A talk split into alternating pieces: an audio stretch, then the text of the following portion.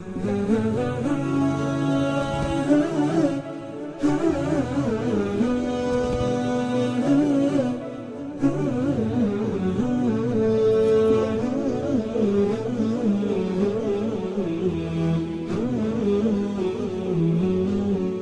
الله الرحمن الرحيم الحمد لله رب العالمين وصلى الله وسلم وبارك على سيدنا ونبينا محمد وعلى اله وصحبه اجمعين اللهم علمنا ما ينفعنا وانفعنا بما علمتنا وارزقنا الإخلاص والسداد في القول والعمل.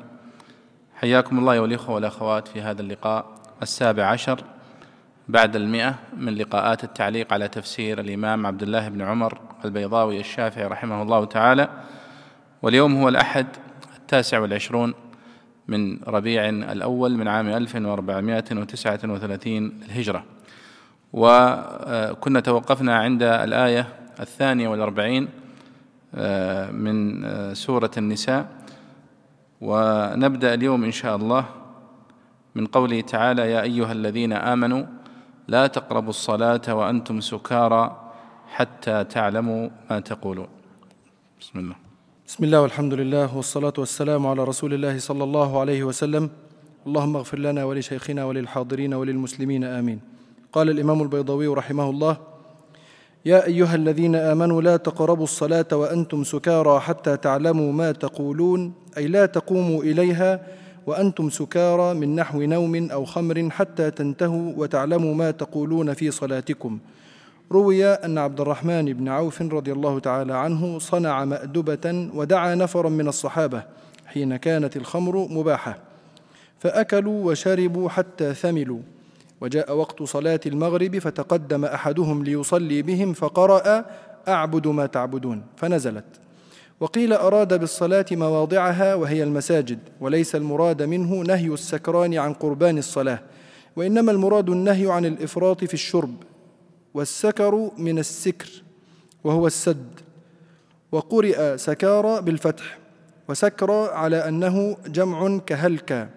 أو مفرد بمعنى وأنتم قوم سكرى أو جماعة سكرى وسكرى كحبلى على أنها صفة للجماعة. ولا جنبا عطف على قوله وأنتم سكارى إذ الجملة في موضع النصب على الحال. والجنب الذي أصابته الجنابة يستوي فيه المذكر والمؤنث والواحد والجمع لأنه يجري مجرى المصدر. إلا عابري سبيل متعلق بقوله ولا جنبا. استثناء من أعم الأحوال أي لا تقربوا الصلاة جنبا في عامة الأحوال إلا في السفر وذلك إذا لم يجد الماء وتيمم. ويشهد له تعقيبه بذكر التيمم.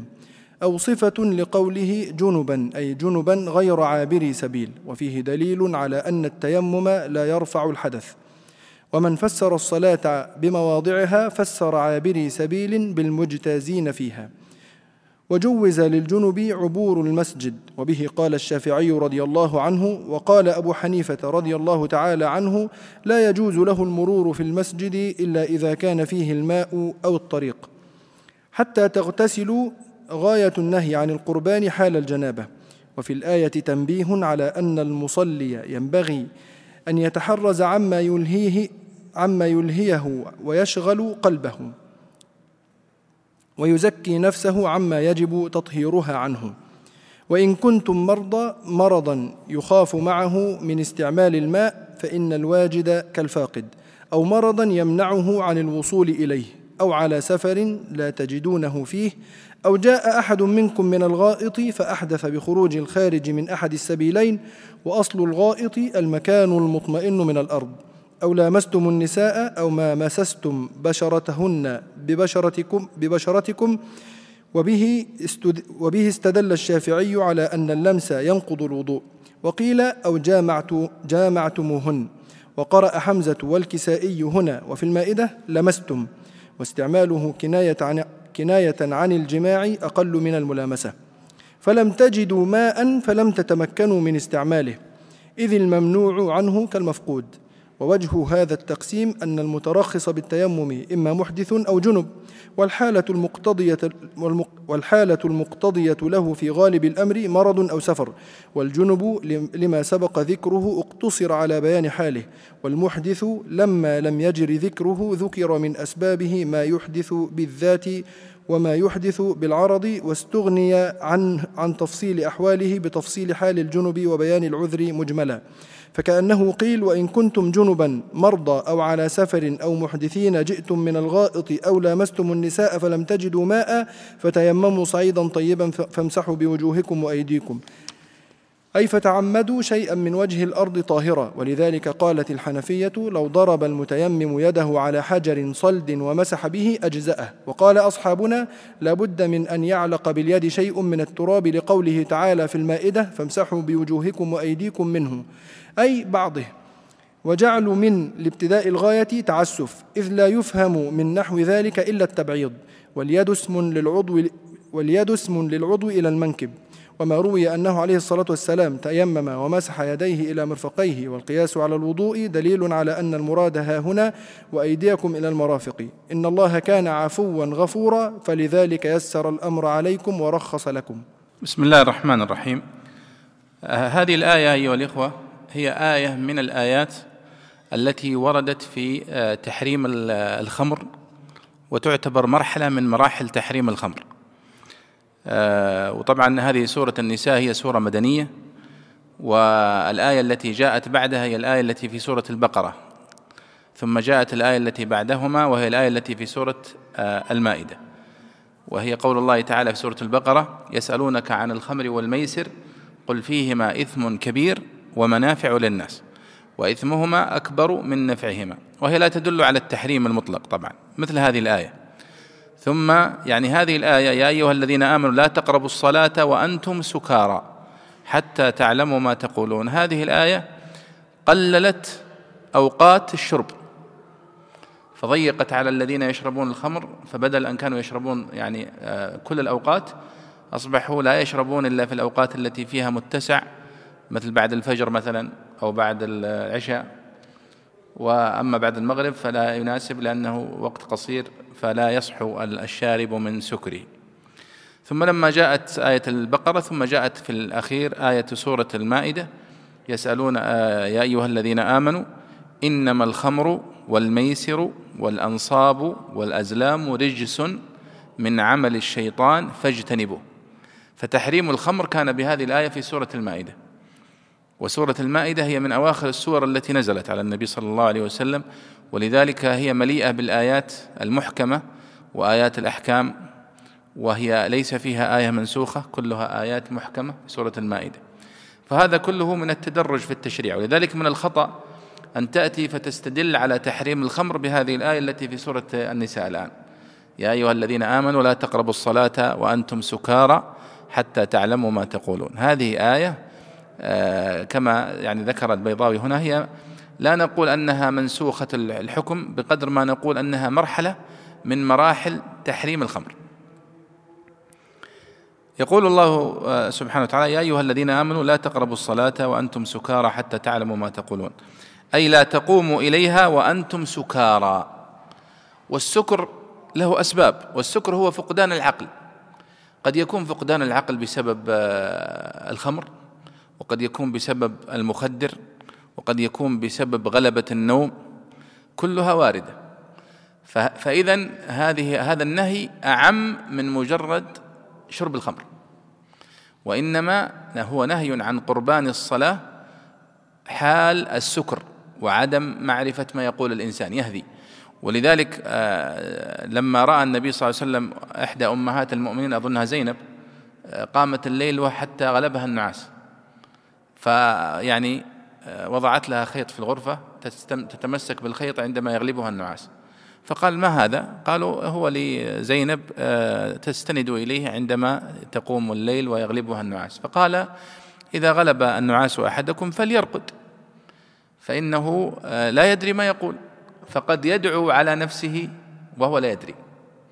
فإذا هذه الحكمة حتى في هذه الآية هي واردة. يا أيها الذين لا تقربوا الصلاة وأنتم سكارى حتى تعلموا ما تقولون. ولذلك لو قلنا بأنها منسوخة فيما يتعلق بالخمر فهي ما يتعلق بالنوم أو غيره من ما يذهب العقل ما زالت محكمة.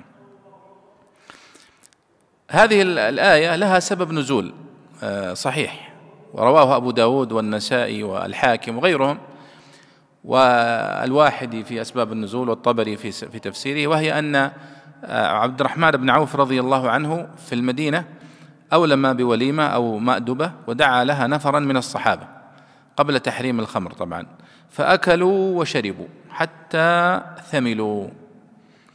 ثم جاء وقت صلاة المغرب فتقدم أحدهم ليصلي فهم فقرأ قل يا أيها الكافرون أعبد ما تعبدون. بدل أن يقول لا أعبد ما تعبدون قلب المعنى.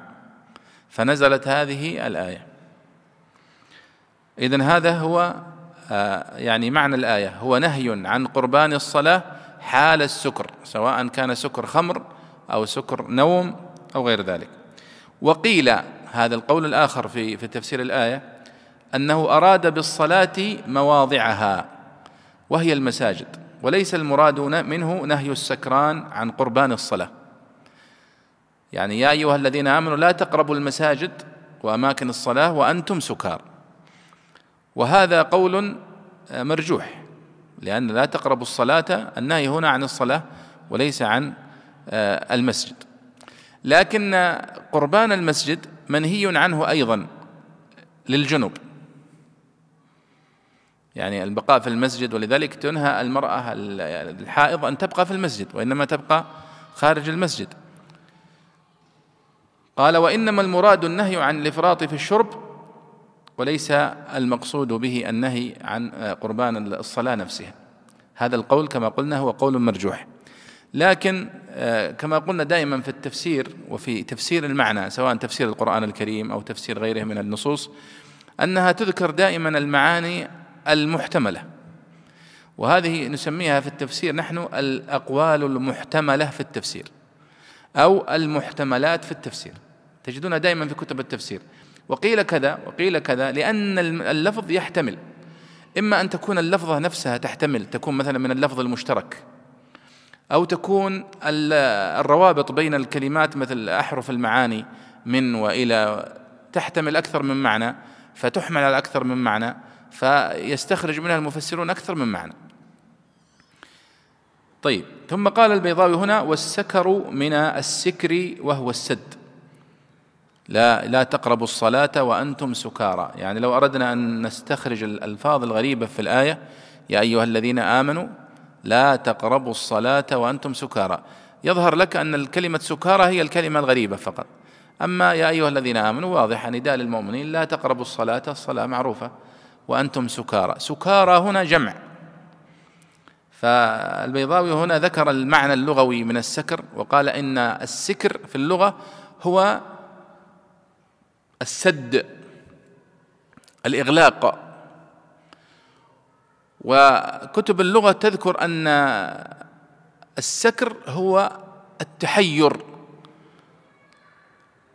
ولو فتحنا عليهم بابا من السماء فظلوا فيه يعرجون لقالوا ماذا؟ إنما سكرت أبصارنا.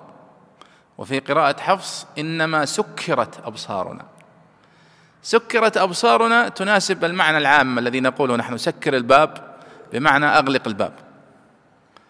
فسكرت أبصارنا يعني أغلق عليها كأننا يعني واحد حط على عيوننا غطاء ما عاد نشوف. وسكرت أبصارنا قراءة القراءة الأخرى سكرت يعني تحيرت و ولم تعرف أين هي. وهذا هو الأصل اللغوي لكلمة سكر أنه بمعنى تحير ولا يدري أين ماذا يصنع وهذا هو معنى السكر. لأن السكر ذهاب العقل فيتكلم الإنسان ويهذي بما لا يعلم. فربما تكلم ودعا على نفسه. هذا هو السكر. طيب. قال آه، آه، وسكرى على أنه جمع هلكى يا أيها الذين آمنوا لا تقربوا الصلاة وأنتم سكرى. هذه قراءة صحيحة. لكنه لم يرد في القراءات يا أيها الذين آمنوا لا تقربوا الصلاة وأنتم سكارى. وإنما وأنتم سكارى كما هي آه، في قراءة حفص. طيب. ولا جنبا. أي لا تقربوا الصلاة وأنتم جنب. طيب لا تقربوا الصلاة وأنتم جنب. فجنب هنا لم يقل وأنتم آه، آه، أجناب. يعني فجمع الجنب وإنما ذكره على أنه مفرد. ولا جنبا. فالجنب هنا هو اسم جنس يطلق على الواحد وعلى الاثنين وعلى الجماعة. فيقال محمد جنب والرجال جنب والنساء جنب. فهو وصف يصح على الجميع. كما في هذه الآية. قال ولا جنبا يعني لا تقربوا الصلاة وأنتم جنب أيضا. فهو نهي للجنب أن يصلي حتى ماذا؟ حتى تغتسلوا. فإذا هو جعل نهاية كما تلاحظون في الآية. لا تقربوا الصلاة وأنتم سكارى حتى تعلموا ما تقولون. فإذا حتى تعلم ما تقول هذه مؤشر أنه قد ذهب عنه السكر. فيصح له أن يصلي في هذه الحالة. ولا جنبا إلا عابري سبيل حتى تغتسلوا. يعني لا يجوز لك أن تقرب الصلاة وأنت جنب حتى تغتسل. اغتسالا آه، الاغتسال الذي يرفع الجنابة. طيب. قال البيضاوي هنا والجنب الذي أصابته الجنابة يستوي فيه المذكر والمؤنث. طبعا الجنب المقصود به هو الذي أحدث حدثا أكبر وهو يعني الجماع للرجل أو المرأة أو يعني آه، ما في حكمهما. آه، قال لأنه يجري مجرى المصدر إلا عابري سبيل حتى تغتسلوا. إلا عابري سبيل هنا هو يعود على الجنب ولا جنبا إلا عابري سبيل حتى تغتسلوا. عابري سبيل يعني معناها أن عابر السبيل له حق أن يقرب الصلاة ولو كان جنب قالوا لا. المقصود أنه إما أنه ولا جنبا إلا إذا كان مسافرا عابر سبيل فإنه يصح له أن يتيمم.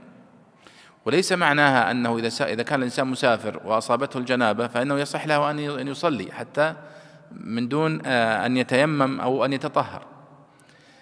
وقيل أن المقصود هنا ولا جنبا إلا عابري سبيل حتى تغتسلوا أي أنه لا يجوز للجنب أن يعبر حتى المسجد. يدخل المسجد لا يجوز له أن يدخل المسجد إلا إذا كان عابر سبيل فقط يعني مجرد أنه يمر مرور مع المسجد. ولذلك بعض الفقهاء يقولون لا يجوز للجنب أن يدخل المسجد أو يعبر المسجد إلا إذا كان الطريق الوحيد الذي لا بد له أن يسلكه. هو لا بد أن يعبر من المسجد. فيقولون إذا حتى لو كان الإنسان على جنابة يجوز له أن يعبر من المسجد إذا لم يكن هناك طريق آخر. ولذلك يستدلون بهذا المعنى على أن المقصود بالصلاة في أول الآية المسجد وليس الصلاة. يا أيها الذين آمنوا لا تقربوا الصلاة أي لا تقربوا المسجد. بدليل أنه قال ولا, ولا جنبا إلا عابري سبيل.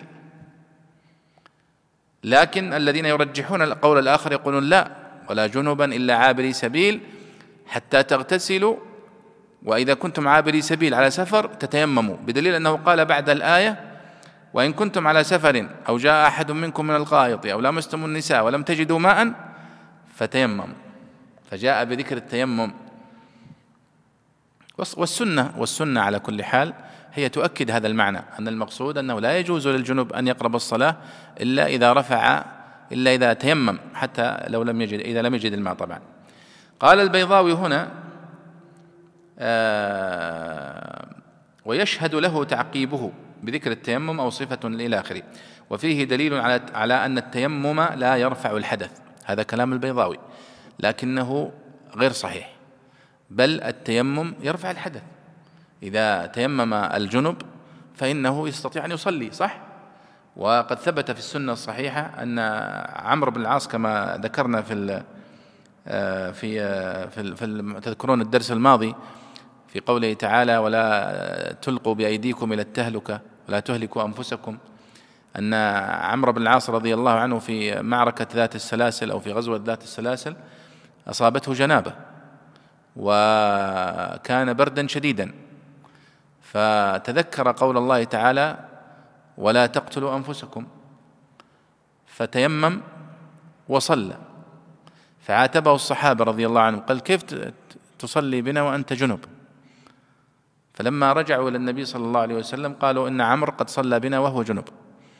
فقال يا رسول الله تذكرت قول الله تعالى ولا تقتلوا أنفسكم آه، فتيممت وصليت. فضحك النبي صلى الله عليه وسلم ولم يأمره بإعادة الصلاة. فدل هذا الإقرار على أن التيمم يرفع الحدث ويبيح الصلاة. وهذا الدليل أيها الإخوة يؤكد لنا معنى دائما يمر معنا في التفسير تلاحظونه كثيرا وأنا أحرص أنني أؤكد عليه وأنبه عليه وهو ضرورة السنة النبوية في فهم القرآن الكريم. وأن القرآن الكريم يحتاج إلى السنة النبوية في فهمه. في كثير من الآيات مما يؤكد أنه لا لا ينبغي ولا يجوز الفصل بين القرآن الكريم وبين السنة النبوية. وهذه للأسف الشديد دعوة دعوة كثير من المعاصرين اليوم من من يسمون أنفسهم القرآنيون ويعني يحاولون أن يبرزوا أن ليس هناك حاجة للأحاديث ولا للسنة النبوية وأن القرآن الكريم مكتف بنفسه. أبدا ما هو صحيح. يعني في مواضع كثيرة في القرآن الكريم لا تفهم على وجهها الصحيح إلا بالسنة النبوية. ومنها مثل هذا الموضع. يعني لاحظوا اختلاف المفسرين لكن الذي يفصل في الأمر هو السنة النبوية. فقد النبي صلى الله عليه وسلم يعني أثبتت السنة النبوية أن أن أن التيمم يرفع الحدث. وأيضا آه، قوله هنا قال حتى تغتسلوا. قال البيضاوي هنا غاية النهي عن القربان حال الجنابة. قبل ذلك قال الشافعي رحمه الله وأبو حنيفة يجوز للجنب أن يعبر من المسجد. هذا قول الشافعي. وأبو حنيفة يقول لا يجوز له المرور في المسجد إلا إذا كان فيه الماء أو الطريق. فإذا الشافعي يرى أنه يجوز له أن يعبر المسجد لقوله تعالى إلا عابري سبيل. والبيضاء وأبو حنيفة يقول لا يجوز له أن يعبر المسجد إلا إذا كان لا يوجد طريق آخر يعني في الضرورة القصوى. وكل هذا يعني تعظيما للمسجد من من هذا. قال حتى تغتسلوا آه، هو غاية النهي عن القربان حال الجناب.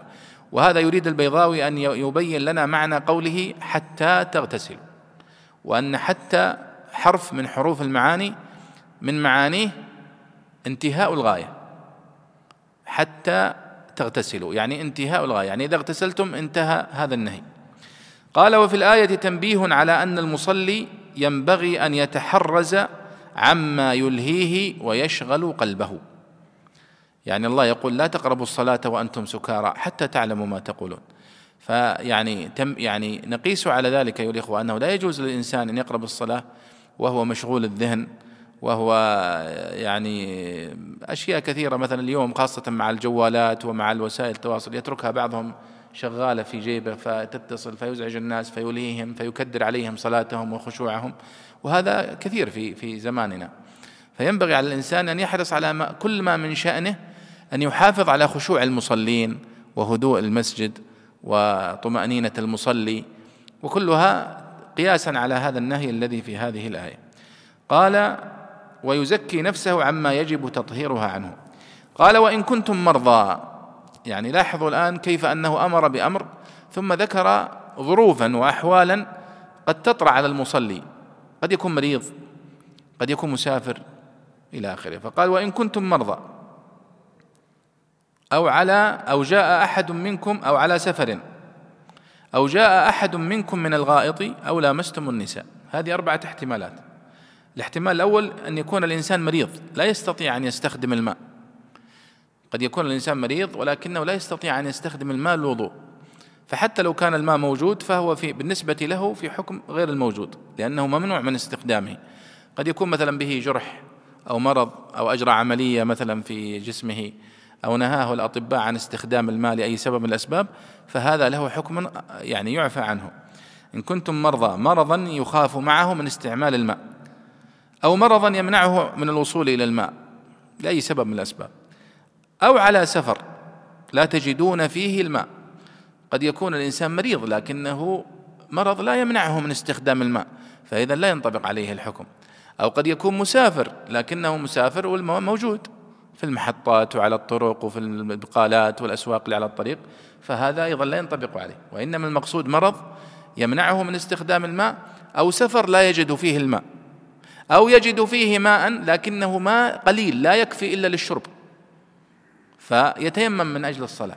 فهي أحوال آه، اضطرارية وضرورية راعاها الشرع. الاحتمال الثالث قال أو جاء أحد منكم من الغائط. والغائط في اللغة العربية هو المكان المنخفض.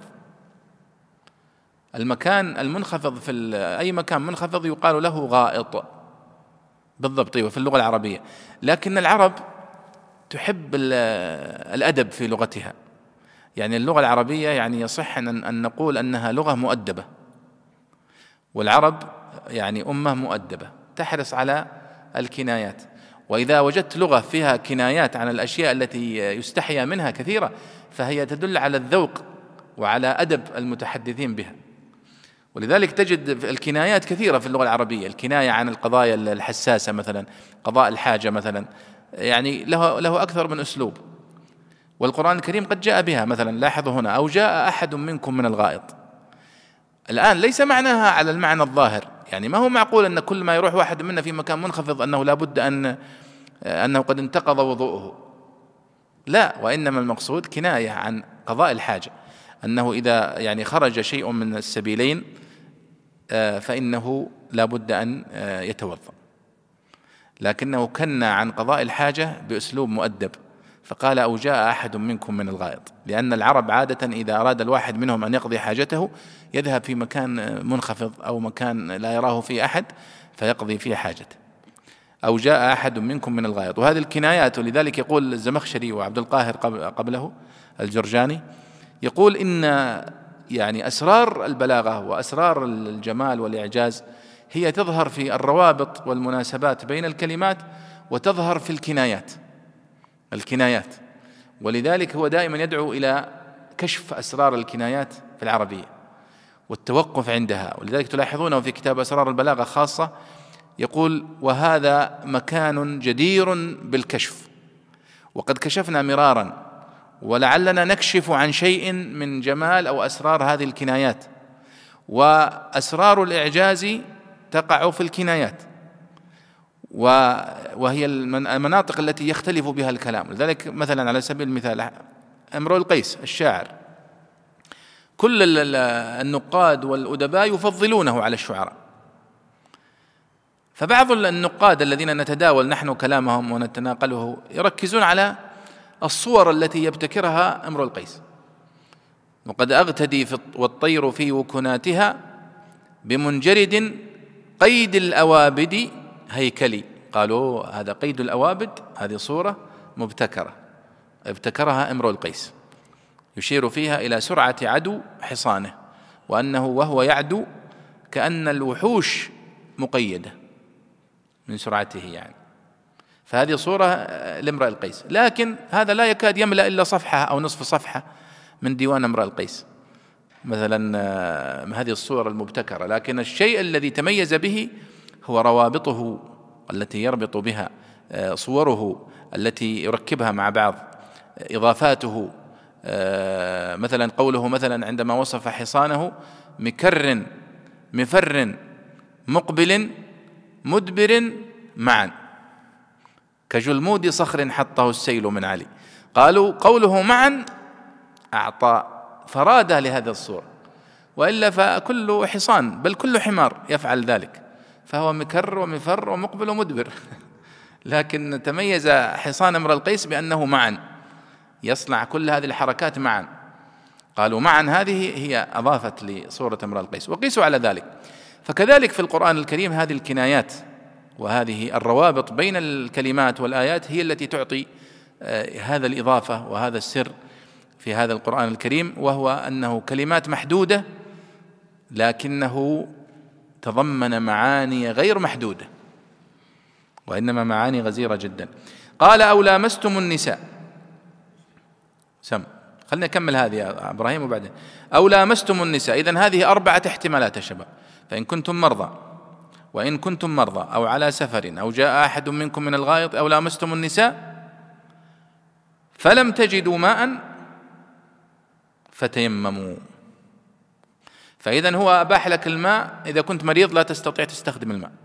أو مسافر لا تجد الماء.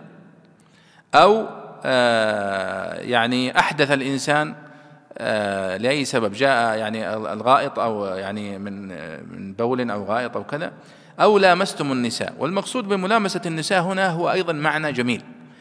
هناك عندما أراد أن يقول قضاء الحاجة قال جاء أحد منكم من الغائط. وعندما أراد أن يتحدث عن الحدث الأكبر وهو الجماع تحدث عن الملامسة. فقال أو لامستم النساء. ولم يقل أو جامعتم النساء. وهذا كله من غاية الأدب في التعبير.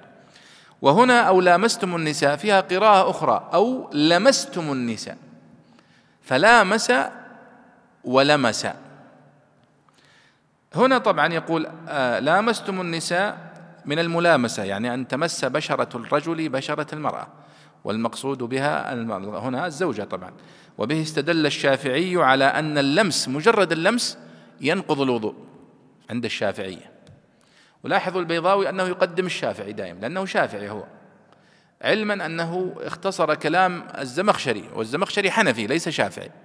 لكنه دائما يأتي برأي الحنفية بعد الشافعي. وهذا من تدخلات المختصرين والمفسرين لما يختصر كتاب للحنفية أو يختصر كتاب للمالكية هو يروح يغير ويعدل ويقدم الشافعي على الحنفي حسب مذهبه. وقيل وهذا القول الآخر أن لامستم النساء أي جامعتم النساء. وهذا هو يعني الأصل يعني في في التعبير القرآني أن لامستم النساء يعني جامعتم النساء.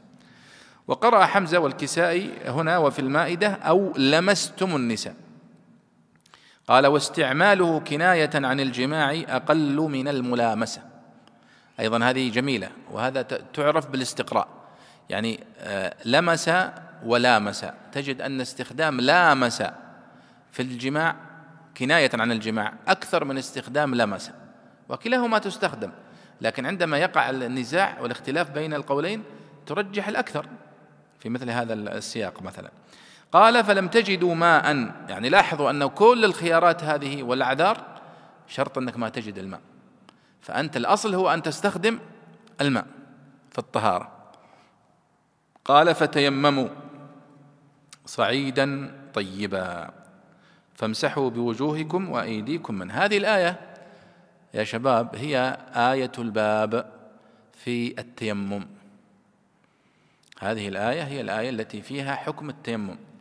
في سورة النساء.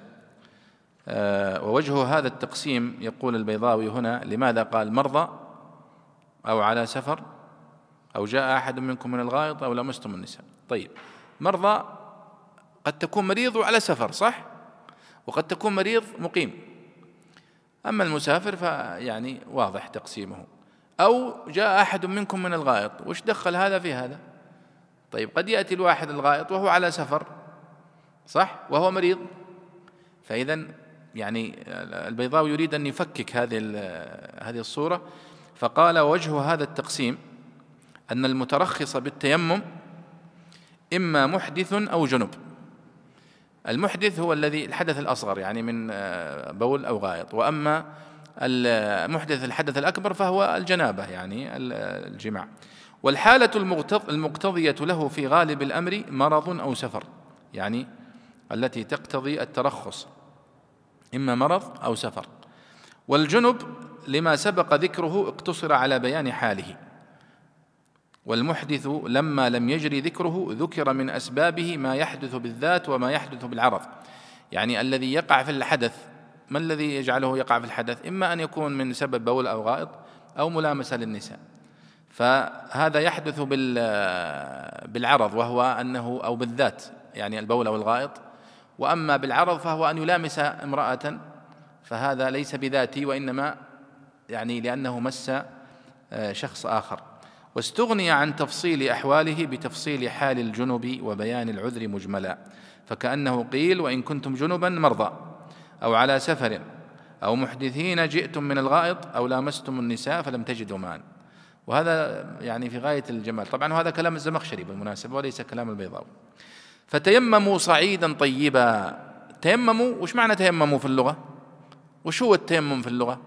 قالوا التيمم هو القصد. القصد يعني إنك إذا ذهبت إلى الجامعة مثلا تقول والله تيممت الجامعة. تيممت الجامعة أو تيممت القبلة. آه، يمم وجهك كما يقول الله سبحانه وحيثما كنتم فولوا وجوهكم. آه، فالتي يعني أن تيمم وجهك شطر كذا يعني أن تتجه أن تقصد. طيب التيمم نحن الآن أصبح التيمم عندنا مصطلح شرعي صح؟ يعني إذا قلت الآن هل تيممت؟ فأنت تفهم من كلامي يعني هل تيممت؟ يعني ضربت بكفيك في التراب ثم مسحت بيديك أو كفيك. هذا التيمم شرعي. لكن التيمم عند العرب هو القصد. تيممتها من أذرعات. هذا بيت لامرؤ القيس. تيممتها من أذرعات وأهلها مدري إيش البيت الثاني مشهور هذا. فالتيمم هو القصد أن تيمم وجهك. فهنا قوله فتيمموا صعيدا طيبا يعني اقصدوا إلى صعيد طيب يعني اقصدوا إلى سطح سطح الأرض وهو الصعيد. ولكن يكون صعيد طيب يعني ليس فيه نجاسة. والمقصود بالطيب هنا أن يكون طاهر. فتيمموا صعيدا طيبا فامسحوا بوجوهكم وأيديكم منه. هنا لاحظوا صيغة أو صفة التيمم. الآية تقول اقصدوا الصعيد ثم امسحوا بوجوهكم وأيديكم. اليد هنا تشمل من الكف والذراع إلى المرفق وتشمل إلى الكتف صح؟ هذه كلها يقال لها يد. لكن في التيمم هل الواحد منا يضرب بيديه في الأرض ثم يمسح يديه إلى الكتف؟ الجواب لا وإنما يضرب الأرض بكفيه حتى يعني تثير الغبار ثم يمسح بوجهه ويمسح كفيه ببعضهما من أين جئنا بهذا الفهم؟ من صنيع النبي صلى الله عليه وسلم فصنيع النبي صلى الله عليه وسلم خصص الآية. وإلا الآية لو أخذناها فاقطعوا مثلا في قوله والسارق والسارقة فاقطعوا أيديهما. هذا يحتمل أنك تقطع اليد من هنا أو تقطعها من هنا أو تقطعها من هنا.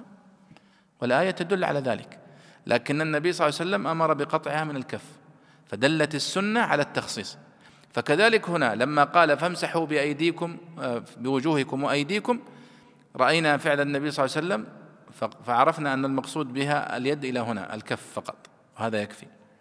ولذلك يقول هنا البيضاوي أي فتعمدوا يعني اقصدوا تعمد يعني قصد شيئا من وجه الأرض طاهرا. ولذلك قالت الحنفية لو ضرب المتيمم يده على حجر صلد ومسح به أجزأه. يعني لو تجي على البلاط مثلا افرض مثلا انك تبغى تريد تتيمم في مكان كله بلاط مثلا. مثل الحرم مثلا فيه كله بلاط مثلا أو شيء. هل يعني تتيمم صعيد طيبة؟ ما لن تجد أي غبار. فماذا تصنع؟ الحنفية قالوا ما يحتاج غبار ولا شيء. لأن الله قال فتيمموا صعيدا طيبا بس. فالصعيد هو وجه الأرض والطيب أن يكون طاهر. لكنه عندما قال فامسحوا بوجوهكم وأيديكم منه قال الفقهاء منه هنا تدل على التبعيض فلا بد أن يكون هناك بقية باقية من هذا الصعيد حتى يعني إما غبار أو خفيف أو كذا. ولذلك قال أصحابنا اللي هم الشافعية لا بد من أن يعلق باليد شيء من التراب. لقوله تعالى في المائدة فامسحوا بوجوهكم وأيديكم منه ولاحظوا هنا أنه قال فامسحوا بوجوهكم وأيديكم ولم يقل منه. هنا يا شباب آه، تأتي مسألة مهمة جدا في فهم النصوص في الأصول الفقه. ندرسها دائما اللي هي المطلق والمقيد صح؟ فهنا في سورة النساء قال فامسحوا بوجوهكم وأيديكم. بس. وقال في سورة المائدة يا أيها الذين آمنوا إذا قمتم إلى الصلاة فاغسلوا وجوهكم وأيديكم إلى المرافق وامسحوا ولاحظوا حتى في قال وامسحوا بوجوهكم وأيديكم إلى المرافق. وما قال وامسحوا بوجوهكم وامسحوا بوجوهكم وأيديكم وتركها كذا. إلى المرافق. آه، وإن كنتم جنبا فالطه وش هي فامسحوا بوجوهكم وأيديكم إلى المرافق و واغسلوا وجوهكم. وامسحوا بوجوهكم برؤوسكم. نعم وامسحوا برؤوسكم وأرجلكم منه. فالشاهد أنه قيد مطلق ومقيد. في سورة النساء هنا مطلق. فامسحوا بوجوهكم وأيديكم. وفي سورة المائدة قال فامسحوا بوجوهكم وأيديكم منه. كلمة منه هذه قيد إضافي. هل يحمل المطلق على المقيد هنا؟ قالوا اختلفوا. ولذلك لابد من طالب العلم أنه يدرك فعلا التفصيلات اللي في حمل المطلق على المقيد. قالوا إذا اتحد السبب والحكم حمل المطلق على المقيد. إذا كان السبب الذي أدى إلى الحكم واحدا والحكم واحد حملنا المطلق على المقيد. فمثلا هنا الحكم في سورة المائدة الغسل صح؟ المسح عفوا فامسحوا بوجوهكم وأيديكم منه. والحكم هنا أيضا المسح في التيمم. فإذا قالوا الحكم واحد هذا مسح وهذا مسح. والسبب السبب هنا أيضا هو رفع الحدث وهناك أيضا رفع الحدث. الوضوء يقصد به رفع الحدث والتيمم يراد به رفع الحدث. إذا هناك اتحاد في السبب واتحاد في الحكم. قالوا فيحمل المطلق على المقيد اتفاقا. وأحيانا يتفق الحكم ويختلف السبب. مثلا على سبيل المثال هنا عندما يقول آه يا أيها الذين والسارق والسارقة فاقطعوا أيديهما. وهنا يقول آه وإن كنتم على سفر وإن كنتم مرضى أو على سفر ولم تجدوا ماء فتيمموا آه، فامسحوا بوجوهكم وأيديكم. فهناك قطع لليد وهنا مسح لليد. والسبب في القطع هناك السرقة والمسح لليد هنا هو التيمم فالحكم مختلف والسبب مختلف فلا يحمل المطلق على المقيد. فهذه مسألة دقيقة في فهم القرآن الكريم آه، وكثير من الآيات التي تتعلق به المطلق والمقيد. قال فامسحوا بوجوهكم وأيديكم منه أي بعضه. إذا هذه يا شباب شباب اختلاف الفقهاء هنا. في فهم النص الشرعي بسبب مثل هذه الخلافات البسيطة. عندما يقول فامسحوا بوجوهكم وأيديكم منه ويقول فامسحوا بوجوهكم وأيديكم فيختلف يعني الحكم بهذه الإضافة. وجعلوا من يعني في قوله وجعلوا من لابتداء الغاية تعسف يعني فامسحوا بوجوهكم وأيديكم منه أن المقصود منه لابتداء الغاية هذا تعسف. وإنما فامسحوا بوجوهكم وأيديكم منه أي من بعضه. فهي للتبعيض وليست للابتداء الغاية في هذا الموضع. واليد اسم للعضو إلى المنكب. يعني اليد من هنا إلى المنكب. وما روي أنه عليه الصلاة والسلام تيمم ومسح يديه إلى مرفقيه. والقياس على الوضوء دليل على أن المراد ها هنا وأيديكم إلى المرافق. طبعا هذا كلام البيضاوي. والصحيح أن هذا آه، غير صحيح. وأن المسح على الكفين يكفي لأن حديث عمار في الصحيحين أن النبي صلى الله عليه وسلم قال إنما كان يكفيك أن تقول أن يكفيك أن تقول بكفيك هكذا وضرب النبي صلى الله عليه وسلم بكفيه الأرض ونفخ فيهما يعني ثم مسح بهما وجهه وكفيه. أما حديث مسح اليدين إلى المرفقين فليس بصحيح. قد رواه أبو داود عن ابن عمر بلفظ ضرب بيديه على الحائط ومسح بهما وجهه ثم ضرب ضربة أخرى فمسح ذراعيه وهو ضعيف كما في كتاب الفتح السماوي على البيضاوي الذي خرج حديث البيضاوي. طيب آه، إن الله كان عفوا غفورا فذلك يعني لذلك يسر الأمر عليكم ورخص لكم. لاحظوا عندما جاء الحديث هنا عن التخفيف ورفع الحرج ختم الآية بالعفو والمغفرة فقال إن الله كان عفوا غفورا. إشارة إلى أن الذي يحدث منا نحن الآن في التيمم آه، أحيانا يكون فيه نوع من التجاوز والتجاوز. يعني الواحد يضرب بيديه آه، بشكل أو بآخر. فالله يعني ذكر أنه تجاوز. ولذلك لاحظوا أعجبتني حكمة رأيتها في كتاب آه، الجويني رحمه الله نهاية المطلب. وهي الحكمة من التيمم. يعني التيمم الآن هو بخلاف ظاهرة. يعني الواحد منا الآن يغبر يديه هذا ليس نظافة لليد وإنما هو اتساخ لليد صح؟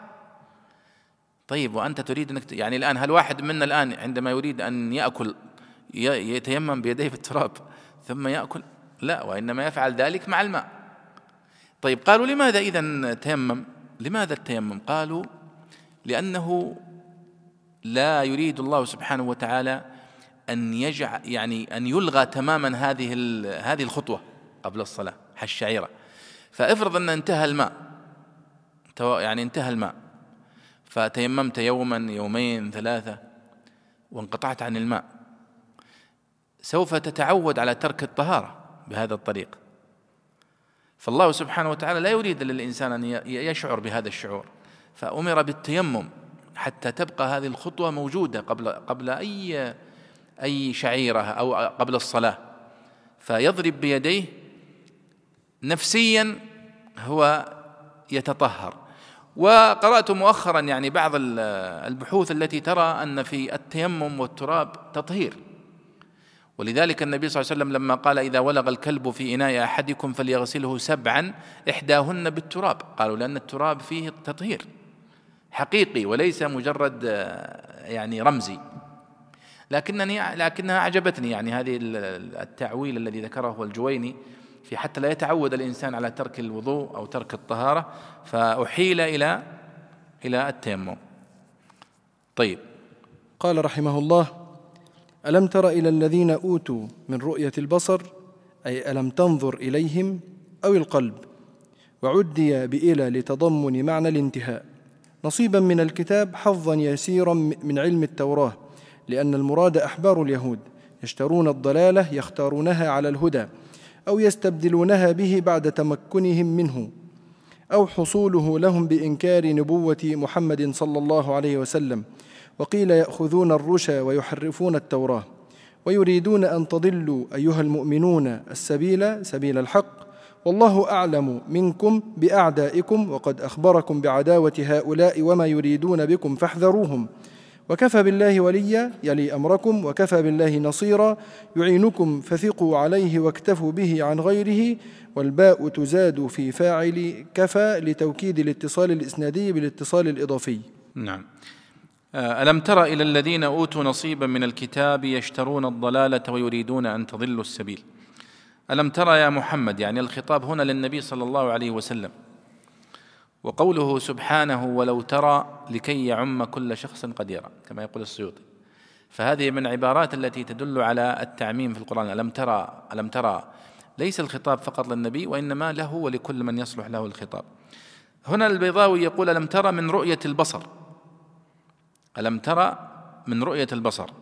أي ألم تنظر إليهم؟ فكأنه يشير إلى من كان في عهد النبي صلى الله عليه وسلم ممن فعل ذلك. من؟ اليهود لأنه قال لم ترى الذين أوتوا نصيبا من الكتاب؟ والذين أوتوا نصيبا من الكتاب هم اليهود. في عهد النبي صلى الله عليه وسلم خاصة في المدينة. وقال بعضهم أن المقصود بهم اليهود والنصارى فكلهم يقال له أهل كتاب لأنهم يعني نزلت عليهم التوراة والإنجيل. ماذا يصنعون؟ قال يشترون الضلالة. طبعا والقول الآخر أن المقصود بالرؤية هنا رؤية القلب. ورأى القلبية وش الفرق بين رأى البصرية ورأى القلبية؟ قالوا رأى البصرية تتعدى إلى مفعول واحد. رأيت الشمس ساطعة و أو عفوا تتعدى إلى مفعولين صح؟ رأيت الشمس ساطعة. لا لا رأيت الشمس صح إلى إلى مفعول واحد. وأما راى القلبية فهي التي تتعدى إلى مفعولين. رأيت الله أكبر كل شيء. رأيت الله الله مفعول به أول وأكبر كل شيء مفعول به ثاني. وعدي بإلى لتضمن معنى الانتهاء يعني ألم ترى إلى الذين؟ مع أنه يقول ألم مثلا ألم ترى محمدا؟ فتتعدى بنفسها. ألم ترى كيف فعل ربك بأصحاب الفيل؟ لكن هنا ألم ترى إلى قالوا فعداها بإلى إشارة إلى تضمن معنى الانتهاء. يعني أنها تنتهي الرؤيا عند هذا المشهد أو عند هذا الحدث. قال الذين أوتوا نصيبا من الكتاب يشترون الضلالة. والنصيب من الكتاب هنا منون. تلاحظ لم ترى الذين أوتوا نصيبا. التنوين في اللغة العربية إما أن يأتي للتعظيم وإما أن يأتي للتحقير. وتلاحظون أنهما مقصدان متضادان. لكن السياق هو الذي يميزهما. ولذلك أنا أنصحكم يا شباب أنكم تقرؤون في البحوث التي كتبت عن السياق السياق الحالي خاصة سياق الحال والمقال فإنها يعني فيها يعني الكثير من الأسرار في الدلالة. فقوله هنا ألم تر إلى الذين أوتوا نصيبا من الكتاب؟ يشترون الضلالة ويريدون أن تضلوا السبيل؟ قال العلماء يعني نصيبا قليلا. فالتنوين هنا للتقليل. كأن معناها أنهم لو كان لديهم نصيب واسع من العلم ما فعلوا ذلك. ولكنه نص يعني عالم. آه، يشترون الضلالة ويريدون أن تضلوا السبيل. يعني يشترون الضلالة. شوفوا ما أجمل التعبير هذا يا شباب. الله سبحانه وتعالى ما يعني يعبر في القرآن الكريم عن الذين يبيعون دينهم ويتنازلون أنهم يشترون. آه، يشترون الضلالة بالهدى. والشراء فيه أخذ وعطى صح؟ واشترى فلان كذا اشترى بكذا قالوا أن الباء تدخل على الثمن. فتلاحظ هنا يشترون الضلالة. فكأنهم يشترون الضلالة ويدفعون مقابلها ضدها وهو الهدى. يعني الله سبحانه وتعالى أنزل عليهم من الوحي ما يهديهم به فباعوه وتنازلوا عنه واشتروا الضلالة.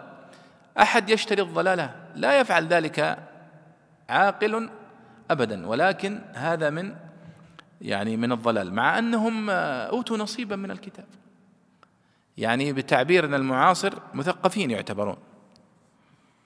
عندهم معرفة وعندهم علم لكنهم يفعلون هذا الفعل الذي لا يفعله عاقل.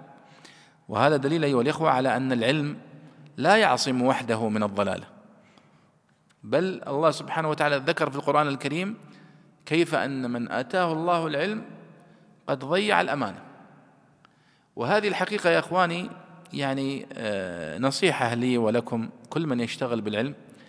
نحن يعني بين أمرين. بين الأمر فيه تفضيل لطلبة العلم ولأهل العلم على يعني سائر الناس. والله سبحانه وتعالى قال شهد الله أنه لا إله إلا هو والملائكة وأولو العلم. فاستشهدهم على أعظم مشهود صح؟ الهو والملائكة وأولو العلم. وأخبرنا النبي صلى الله عليه وسلم أن الملائكة تضع أجنحتها لطالب العلم رضا بما يصنع. وأخبرنا النبي صلى الله عليه وسلم أن طالب العلم تستغفر له الملائكة وتستغفر له حتى الحيتان في البحر. الله أكبر ما أعظم هذا الفضل. كل هذا وهو لأنه طالب علم. وأخبرنا النبي صلى الله عليه وسلم أنه من سلك طريقا يلتمس فيه علما سهل الله له به طريقا إلى الجنة. هذه كلها أشياء حلوة صح؟ يعني فضل وخير و... لكن في المقابل يا شباب يعني في القرآن الكريم ذكر الله لنا مثلين. ممن آتاهم الله العلم وفضلهم بالعلم فباعوه واشتروا به ثمنا قليلا. فشبههم بأخس تشبيهين في القرآن الكريم. نحن قبل قليل نقول أن القرآن الكريم يكني وأنه في غاية الأدب وأنه صح ولا لا؟ لكن في هذا الموضوع ما في كناية. قال واتل عليهم نبأ الذي آتيناه آياتنا فانسلخ منها.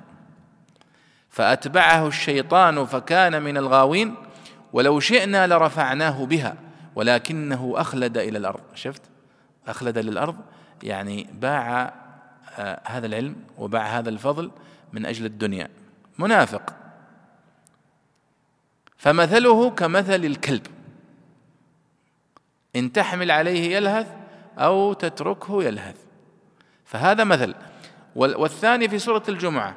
قال الله سبحانه وتعالى عن علماء بني إسرائيل مثل الذين حملوا التوراة ثم لم يحملوها كمثل الحمار يحمل أسفارا. روحوا دوروا في القرآن الكريم. هل تجدون أسوأ من هذين المثلين؟ الكلب والحمار. والذين شب والذين وصفهم الله بهذا هم علماء. لكنهم للأسف فرطوا في هذه الأمانة فشبههم الله باخس المخلوقات. فأنا أقول أيها الإخوة آه، هنا يقول الله ألم تر إلى الذين أوتوا نصيبا من الكتاب؟ هذا تشريف لهم. لكنه قال يشترون الضلالة ويريدون أن تضلوا السبيل فهم تنازلوا عن هذا الشرف وباعوا. آه، قال البيضاوي هنا يشترون الضلالة أي يختارونها على الهدى أو يستبدلونها به. بعد تمكنهم منه من العلم أو حصوله لهم بإنكار نبوة محمد صلى الله عليه وسلم. وقيل يأخذون الرشا ويحرفون التوراة. قال ويريدون أن تضلوا السبيل والله أعلم بأعدائكم. ولذلك هذا السبب يا شباب يجب أن نكون مدركين. يعني اليهود والنصارى يعادون المسلمين المؤمنين عداوة دينية عقدية. الله سبحانه وتعالى ذكرها في أكثر من موضع. ولن ترضى عنك اليهود ولا النصارى حتى تتبع ملتهم ولا يزالون يقاتلونكم حتى يردوكم عن دينكم. ولم يقل ولا يزالون يقاتلونكم حتى يسيطروا على منابع البترول ولا يزالون يقاتلونكم حتى يسيطروا على لا وإنما يقول حتى يردوكم عن دينكم إن استطاعوا. فهذا يعني متجذر في في في القرآن الكريم والسنة وفي عقيدتنا وهو الواقع وهو الواقع والحقيقة وليست يعني عاطفة دينية. قال الله سبحانه وتعالى بعدها والله أعلم بأعدائكم وكفى بالله وليا وكفى بالله نصيرا. ونحن نقول دائما الله سبحانه وتعالى بكفايته للمؤمنين ونصرته لهم وبكشفه لخفايا صدورهم. ولذلك حتى في القرآن الكريم. قال قد بدت البغضاء من أفواههم وما تخفي صدورهم أكبر. يعني بتعبيرنا اليوم أنك ما يكتبونه في الصحف وما تسمعه في الإعلام هذا جزء من عداوتهم. ولكن الجزء الذي لا يكتبونه ولا ينشرونه أكبر. فقال قد بدت البغضاء من أفواههم وما تخفي صدورهم أكبر. أحيانا نحن نتوقف عند هذه الآيات فنقول نذكر أنه كان يهودي في مجلس النبي فقال كذا. لا هي ليست تتحدث عن حادثة تاريخية مضت ولكن تتحدث عن سنة جارية مستمرة. فلذلك قال الله والله أعلم بأعدائكم فهو يكفيكم وكفى بالله نص وليا وكفى بالله نصيرا. لكن متى يكون الله كافيا لعبده؟ إذا استمسك به ورجع إليه وتاب إليه وأناب إليه وتوكل عليه وأخذ بالأسباب يبشر. أما ما دام المؤمنون معرضين عن الله سبحانه وتعالى ويعني آه، تاركين لدينهم وتاركين للتمسك بكتابهم فسوف يتفوق عليهم الأعداء بقوة عددهم وعددهم وبأخذهم بالأسباب. قال الله وقد قال البيضاوي هنا وقد أخبركم بعداوة هؤلاء وما يريدون بكم فاحذروهم. وكفى بالله وليا يلي أمركم وكفى بالله نصيرا يعينكم. فثقوا فثقوا به واكتفوا به عن غيره. هنا كاتب البيضاوي فثقوا عليه. وأنا أشك أن في المخطوط ثقوا به لكن هنا الطبعة يعني فيها أخطاء كثيرة في مثل هذا. قال والباء تزاد في فاعل كفى لتوكيد الاتصال. يعني وكفى بالله وليا. لو سألت أنا عن إعراب كفى بالله فكيف تعربونها يا شباب؟ كفى فعل ماضي صح؟ والباء حرف جر. ولفظ الجلالة اسم مجرور صح؟ طيب وين الفاعل؟ وكفى بالله وليا. دائما يقولون قاعدة أنه لازم كل فعل له فاعل. لازم تجيب الفاعل من تحت الأرض. كيف تجي؟ أيوه. إذا هم يقولون في لا ما فيها خبر هو فعل. أبغى الفعل أنا. وكفى بالله تقدير الكلام وكفى الله وكيلا. طيب أجل فاعل مجرور هذا. وكفى بالله فاعل مجرور. ولذلك لو ألغز واحد وقال أعطني مثال على فاعل مجرور فتقول أنت كيف فاعل مجرور؟ الفاعل دائما مرفوع. فيأتيك بمثل هذا. كفى بالموت واعظا. كفى بالله وليا. يعني كفى الباء حرف جر. ولفظ الجلالة مجرور لفظا مرفوع محلا في محل رفع فاعل. وليا هنا مفعول به. لذلك قال هنا يؤتى بالباء تزاد في فاعل كفى لتوكيد الاتصال الإسنادي بالاتصال الإضافي. طيب قبل أن ندخل في الآية يا إبراهيم أنت كنت تريد أن تسأل سؤال ولكن أنا مشيت وتركتك. أخاف أنك نسيت السؤال ها؟ وش هو السؤال؟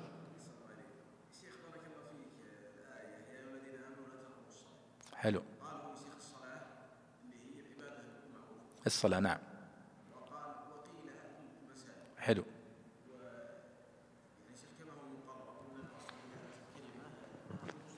أحسنت.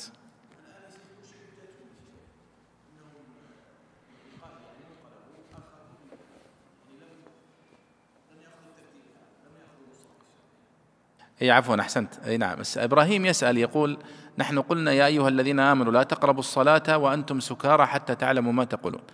تفسير الآية لا تقربوا الصلاة الصلاة نفسها. والتفسير الثاني الذي قال به الفريق الآخر لا تقربوا المساجد مواضع الصلاة. فيقول المعروف أن القاعدة الترجيحية قاعدة مشهورة أن الأصل أن المراد هو المصطلح الشرعي أو يسمونها إيش؟ يسمونها الكلمات الإسلامية. أو يسمونها ليش؟ آه عفوا. عفوا الحقيقة أحسن. أن المقصود باللفظ الحقيقة الشرعية. وذكرنا مرارا يعني هذا التقسيم. يعني فكرة فكرة أن اللغة العربية أي كلمة في القرآن الكريم فلها واحد من ثلاث حالات. إما أن تكون المراد بها حقيقتها الشرعية أو حقيقتها العرفية أو حقيقتها اللغوية. وذكرنا أن اللغة العربية الأصل فيها الحقيقة اللغوية. لأن قبل نزول القرآن الكريم كانت تستخدم هذه اللفظة استخدام لغوي مثل التيمم. تيممتها من أذرعات يعني قصدتها. قصد والحج. الحج عند العرب هو القصد إلى معظم. والتيمم القصد مطلقا. طيب لكن القرآن الكريم عندما نزل استخدم المفردات هذه الصلاة الزكاة الحج التيمم الصيام استخدمها استخدام شرعي. فأصبح الصيام هو هذه العبادة المعروفة والصلاة هذه العبادة المعروفة والتيمم هو هذا يعني الفعل المعروف للصلاة استعدادا للصلاة وهكذا. فقالوا في في التفسير إذا وردت لفظة في القرآن الكريم فإن الأولى ما تحمل عليه هو الحقيقة الشرعية.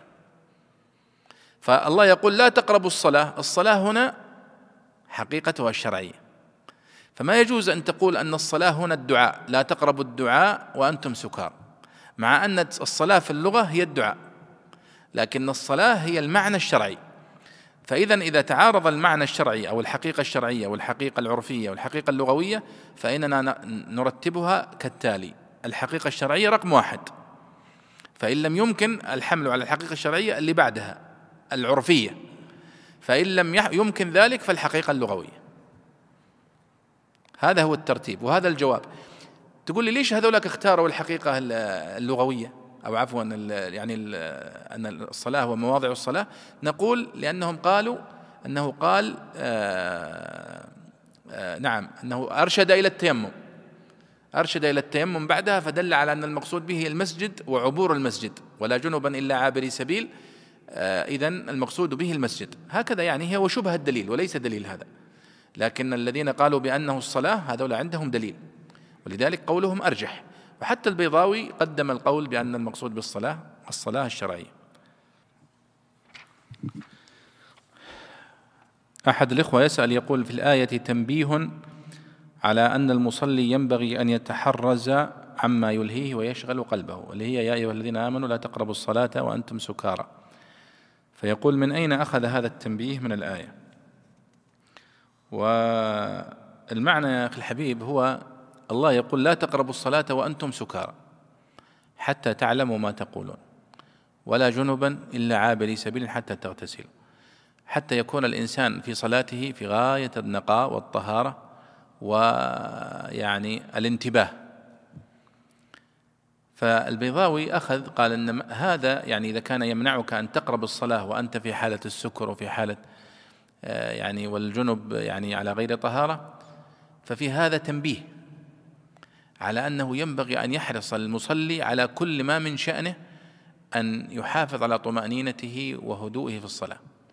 من وين جاب التنبيه؟ هو سماه التنبيه. افرض أنه قال الله سبحانه وتعالى يا أيها الذين آمنوا لا ترفعوا أصواتكم في الصلاة أو لا تشوشروا على بعض أو شيء. فنقول إذا إذا كان قد نهى عن هذا الشيء اليسير فالنهي عن السكر من باب أولى. مثلا قوله مثلا فلا تقل لهما أف. فهو نهى عن الشيء اليسير صح؟ فمن باب أولى النهي عن ضربهم صح؟ هنا العكس. نهى عن السكر. فنبه على ما هو أقل منه تنبيها. واضح هذا؟ فهذه الفكرة يعني في أنه قال وفي هذا تنبيه. فالتنبيه هو ليس في درجة يعني العكس. طيب تفضل يا شيخ أحمد من الذين هادوا؟ قال رحمه الله من الذين هادوا يحرفون بيان للذين أوتوا نصيبا فإنه يحتملهم وغيرهم. وما بينهما اعتراض أو بيان لأعدائكم أو صلة لنصيرا. اي ينصركم من الذين هادوا ويحفظكم منهم أو خبر محذوف صفته يحرفون. الكلم عن مواضعه أي من الذين هادوا قوم يحرفون الكلمة أي يميلونه عن مواضعه التي وضعه الله فيها بإزالته عنها وإثبات غيره فيها أو يؤولونه على ما يشتهون فيميلونه عما أنزل الله فيه. وقرئ الكلم بكسر الكاف وسكون اللام جمع كلمة تخفيف كلمة. ويقولون سمعنا قولك وعصينا أمرك واسمع غير مسمع أي مدعوا عليك بلا سمعت لصمم أو موت أو, أو اسمع غير مجاب إلى ما تدعو إليه أو اسمع غير مسمع كلاما ترضاه أو اسمع كلاما غير مسمع إياك لأن أذنك تنبو عنه فيكون مفعولا به أو اسمع غير مسمع مكروها من قولهم أسمعه فلان إذا سبه وإنما قالوه نفاقا. وراعنا انظرنا نكلمك أو نفهم كلامك.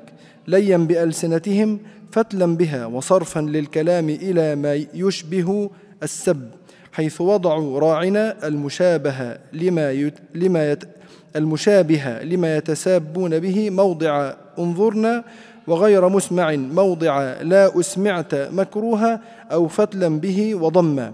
لما يظهرون من الدعاء والتوقير إلى ما يضمرون من السب والتحقير نفاقا. وطعنا في الدين استهزاء به وسخرية. ولو أنهم قالوا سمعنا وأطعنا واسمع وانظرنا ولو ثبت قولهم هذا مكان ما قالوه لكان خيرا لهم وأقوم لكان قولهم ذلك خيرا خيرا لهم وأعدل. وإنما يجب حذف الفعل بعد. لو في مثل ذلك للدلالة على أن عندي النص محذوف يا شيخنا. على أن النص عندي محذوف مش باين في الكتاب. إلا صدقت صح. لدلالته أن عليه و... لدلالة أن عليه وقوع وقوعه عليه ووقوعه موقعه. ولكن لعنهم الله بكفرهم ولكن خذلهم الله وأبعدهم عن الهدى بسبب كفرهم. فلا يؤمنون إلا قليلا أي إلا إيمانا قليلا لا يعبأ به وهو الإيمان ببعض الآيات والرسل. ويحتمل أن يراد بالقلة العدم كقوله قليل التشكي للمهم يصيبه أو إلا قليلا منهم آمنوا أو سيؤمنون. أحسنت. آه، من الذين هادوا يحرفون الكلمة عن مواضعه. لاحظوا البيضاوي كيف آه، أراد أن يعني يربط بالآيات هذه الآية بالآية التي قبلها. فذكر ثلاثة احتمالات. الاحتمال الأول أنها بيان للآية التي قبلها في قوله نصيبا. ألم تر إلى الذين أوتوا نصيبا من الكتاب فقيل من هم هؤلاء؟ قال من الذين هادوا يحرفون الكلمة عن مواضعه. فإذا هذه من بيانية أن المقصود بهؤلاء أنهم الذين هادوا يعني اليهود. ويكون ما بينهما اعتراض. يعني ألم تر إلى الذين أوتوا نصيبا من الكتاب من الذين هادوا يحرفون الكلمة عن مواضعه وقوله آه، يشترون الضلالة ويريدون أن تضلوا السبيل. والله أعلم بأعدائكم وكفى بالله وليا وكفى بالله نصيرا. اعتراض. ويكون معلم ترى إلى الذين أوتوا نصيبا من الكتاب من الذين هادوا. الخيار الثاني بيان لأعدائكم. أن معنى قوله من الذين هادوا يحرفون الكلمة عن مواضعه هو بيان لقوله تعالى والله أعلم بأعدائكم من الذين هادوا.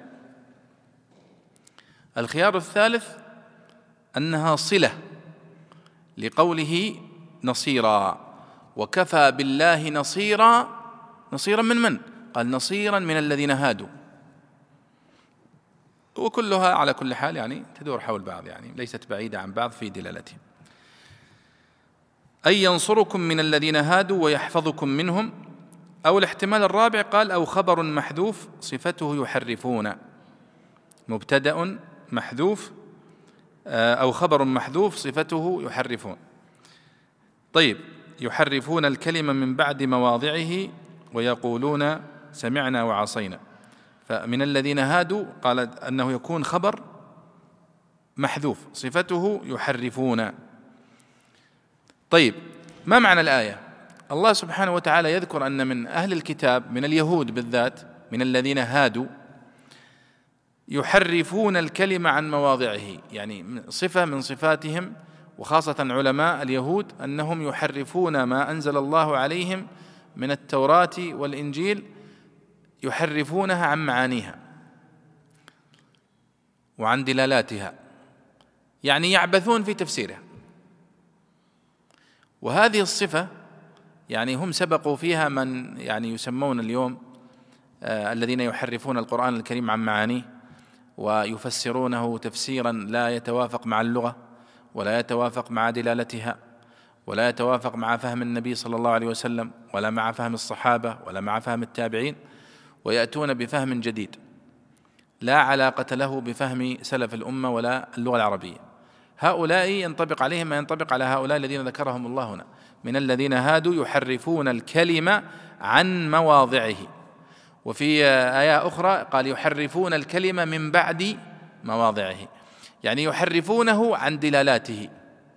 وفي من بعد مواضعه يعني يحرفونه عن معناه من بعد أن بين الله لهم معانيه الحقيقية والصحيحة. آه وذلك بإزالته عنها أو إثبات غيره فيها. أو يؤولونه على ما يشتهون فيميلونه عما أنزل الله فيه. فاذا لاحظوا التحريف. التحريف الآن للقرآن الكريم أو التحريف للتوراة هنا كما ذكرهم الله في الآية أنه إما أن يحرفه بأن يأتي بمعنى لا يدل عليه أو يعبث في النص. فمثلا كما قولي كما في قوله هنا آه ويقولون سمعنا وعصينا واسمع غير مسمع وراعنا.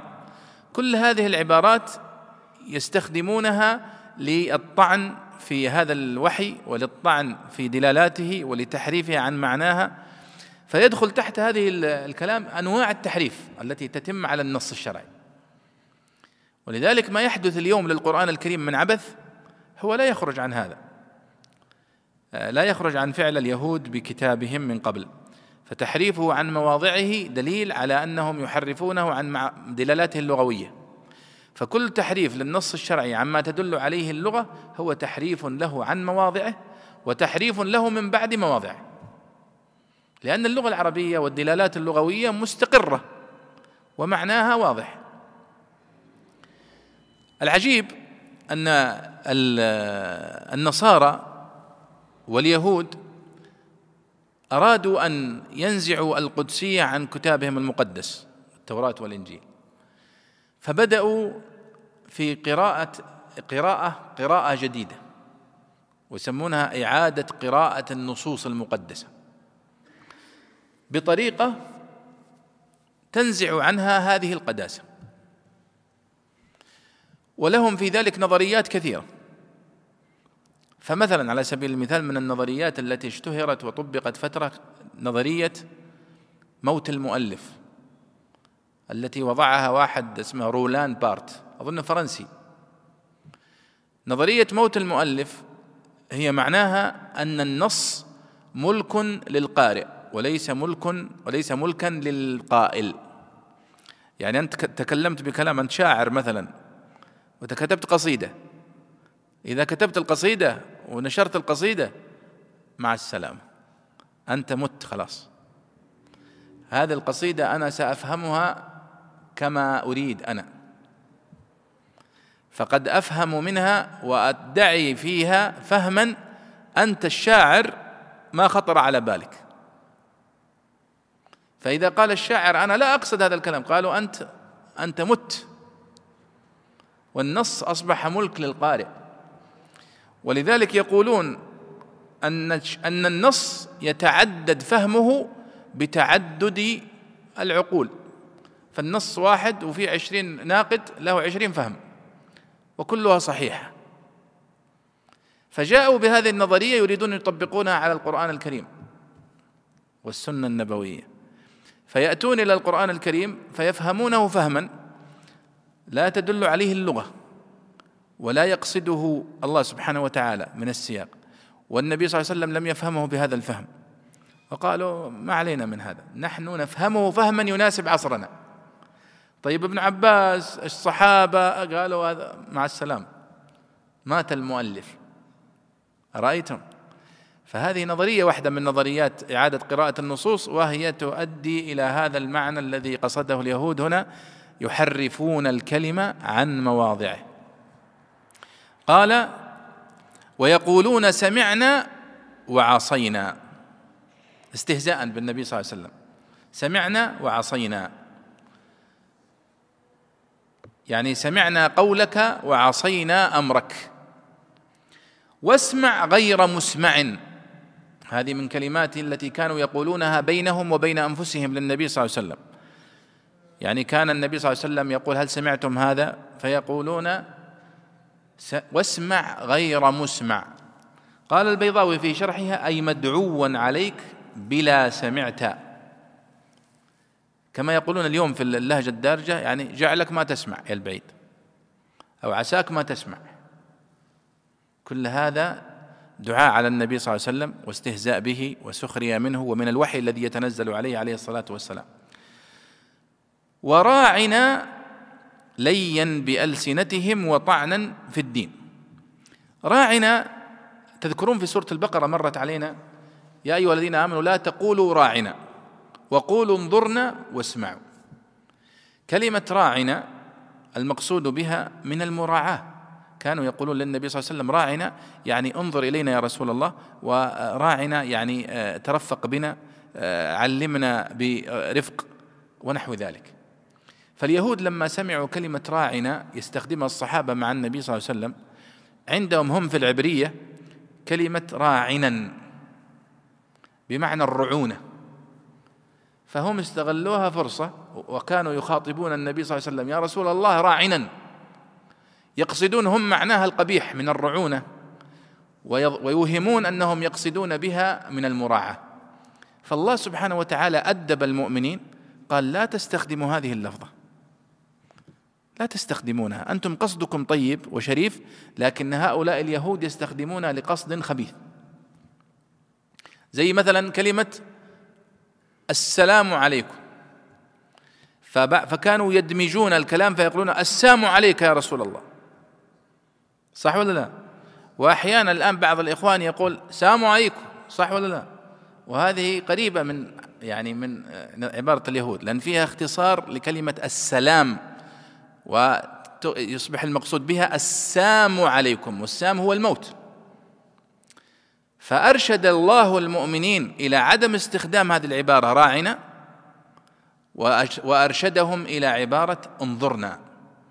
يا أيها الذين آمنوا لا تقولوا راعنا وقولوا انظرنا لأن هذه العبارة الأولى موهمة لمعنى قبيح يستخدمه اليهود.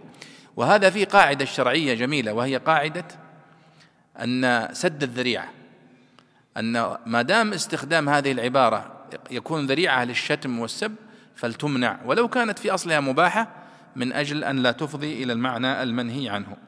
قال ليا بألسنتهم ليا بألسنتهم يعني يلوون ألسنتهم بهذه العبارة آه، وكأنهم يقصدون بها معنى طيبا وهم يقصدون بها معنى قبيحا. فلي اللسان هنا إشارة إلى يعني هذا المقصد الخبيث الذي يقصدونه. قال ليا بألسنتهم فتلا. أحيانا بعض المفسرين تكون العبارة التي يفسر بها أصعب من العبارة التي يفسرها صح؟ فمثلا قوله هنا ليا بألسنتهم قال فتلا بها. طيب الفتل يمكن أصعب من اللي صح؟ والمقصود يعني هو الانحراف في العبارة أن يعبث بالكلام حتى يفهم منه معنى آه، صحيح وهو معنى غير صحيح. آه، قال وصرفا للكلام إلى ما يشبه السب. طيب وطعنا في الدين أي استهزاء به وسخرية. وهذا الذي يفعله اليهود ويفعله المنافقون ممن أسلم من اليهود. قال ولو أنهم قالوا سمعنا وأطعنا واسمع وانظرنا لكان خيرا لهم وأقوم. تذكرون في الآية في المجلس السابق وماذا عليهم لو آمنوا بالله واليوم الآخر وأنفقوا مما رزقهم الله. لأن هؤلاء المنافقون وهؤلاء اليهود لما حرمهم الله الهداية أصبحوا يعملون أعمال فيها كلفة ومشقة.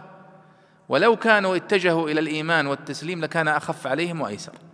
فالله يقول لو لو أنهم آمنوا ولو أنهم قالوا سمعنا وأطعنا واسمع وانظرنا لكان خيرا لهم وأقوم ولكن لعنهم الله بكفرهم. فبسبب إصرارهم على الكفر صرف الله قلوبهم عن الهداية. فبك يعني كلما زاد الكفر كلما زاد الصرف عن الهداية والعياذ بالله. قال ولكن لعنهم الله بكفرهم خذلهم وأبعدهم عن الهدى بسبب كفرهم. فلا يؤمنون إلا قليلا. فلا يؤمنون إلا قليلا. هنا ما معنى الآية؟ مع معناها أنهم يؤمنون على قلة أو معناها أنهم لا يؤمنون مطلقا؟ قالوا معناها أنهم لا يؤمنون مطلقا. طيب لماذا لا فلا يؤمنون إلا قليلا؟ قال هذا مثل قول الشاعر هنا قليل التشكي للمهم يصيبه أي أنه عديم التشكي. لكنه قال قليل التشكي وهو يقصد عديم التشكي أي إلا إيمانا قليلا لا يعبأ به ويحتمل أن يراد بالقلة العدم كقول الشاعر قليل التشكي للمهم يصيبه. أو إلا قليلا منهم آمنوا أو سيؤمنون. لاحظوا أنهم يعني الذين طبعوا الكتاب جعلوا العبارة كأنها بيت شعر. الثاني صح؟ يعني قليل التشكي المهم يصيبه هذا شعر. لكن أو إلا قليلا منهم آمنوا أو سيؤمنون هذا كلام مستقل. لكن المح... يعني الذين طبعوه يعني ما شاء الله عليهم متساهلين يعني يحولون النثر شعر والعكس. غفر الله لنا ولهم. ولعلنا نكتفي بهذا في هذا المجلس ونسأل الله سبحانه وتعالى أن يوفقنا لفهم كتابه على الوجه الذي يرضيه عنا سبحانه وتعالى وأن يعيذنا جميعا من تحريف الكلمة عن مواضعه والعبث به. إنه سبحانه وتعالى أكرم مسؤول وصلى الله وسلم على سيدنا ونبينا محمد وعلى آله وصحبه أجمعين.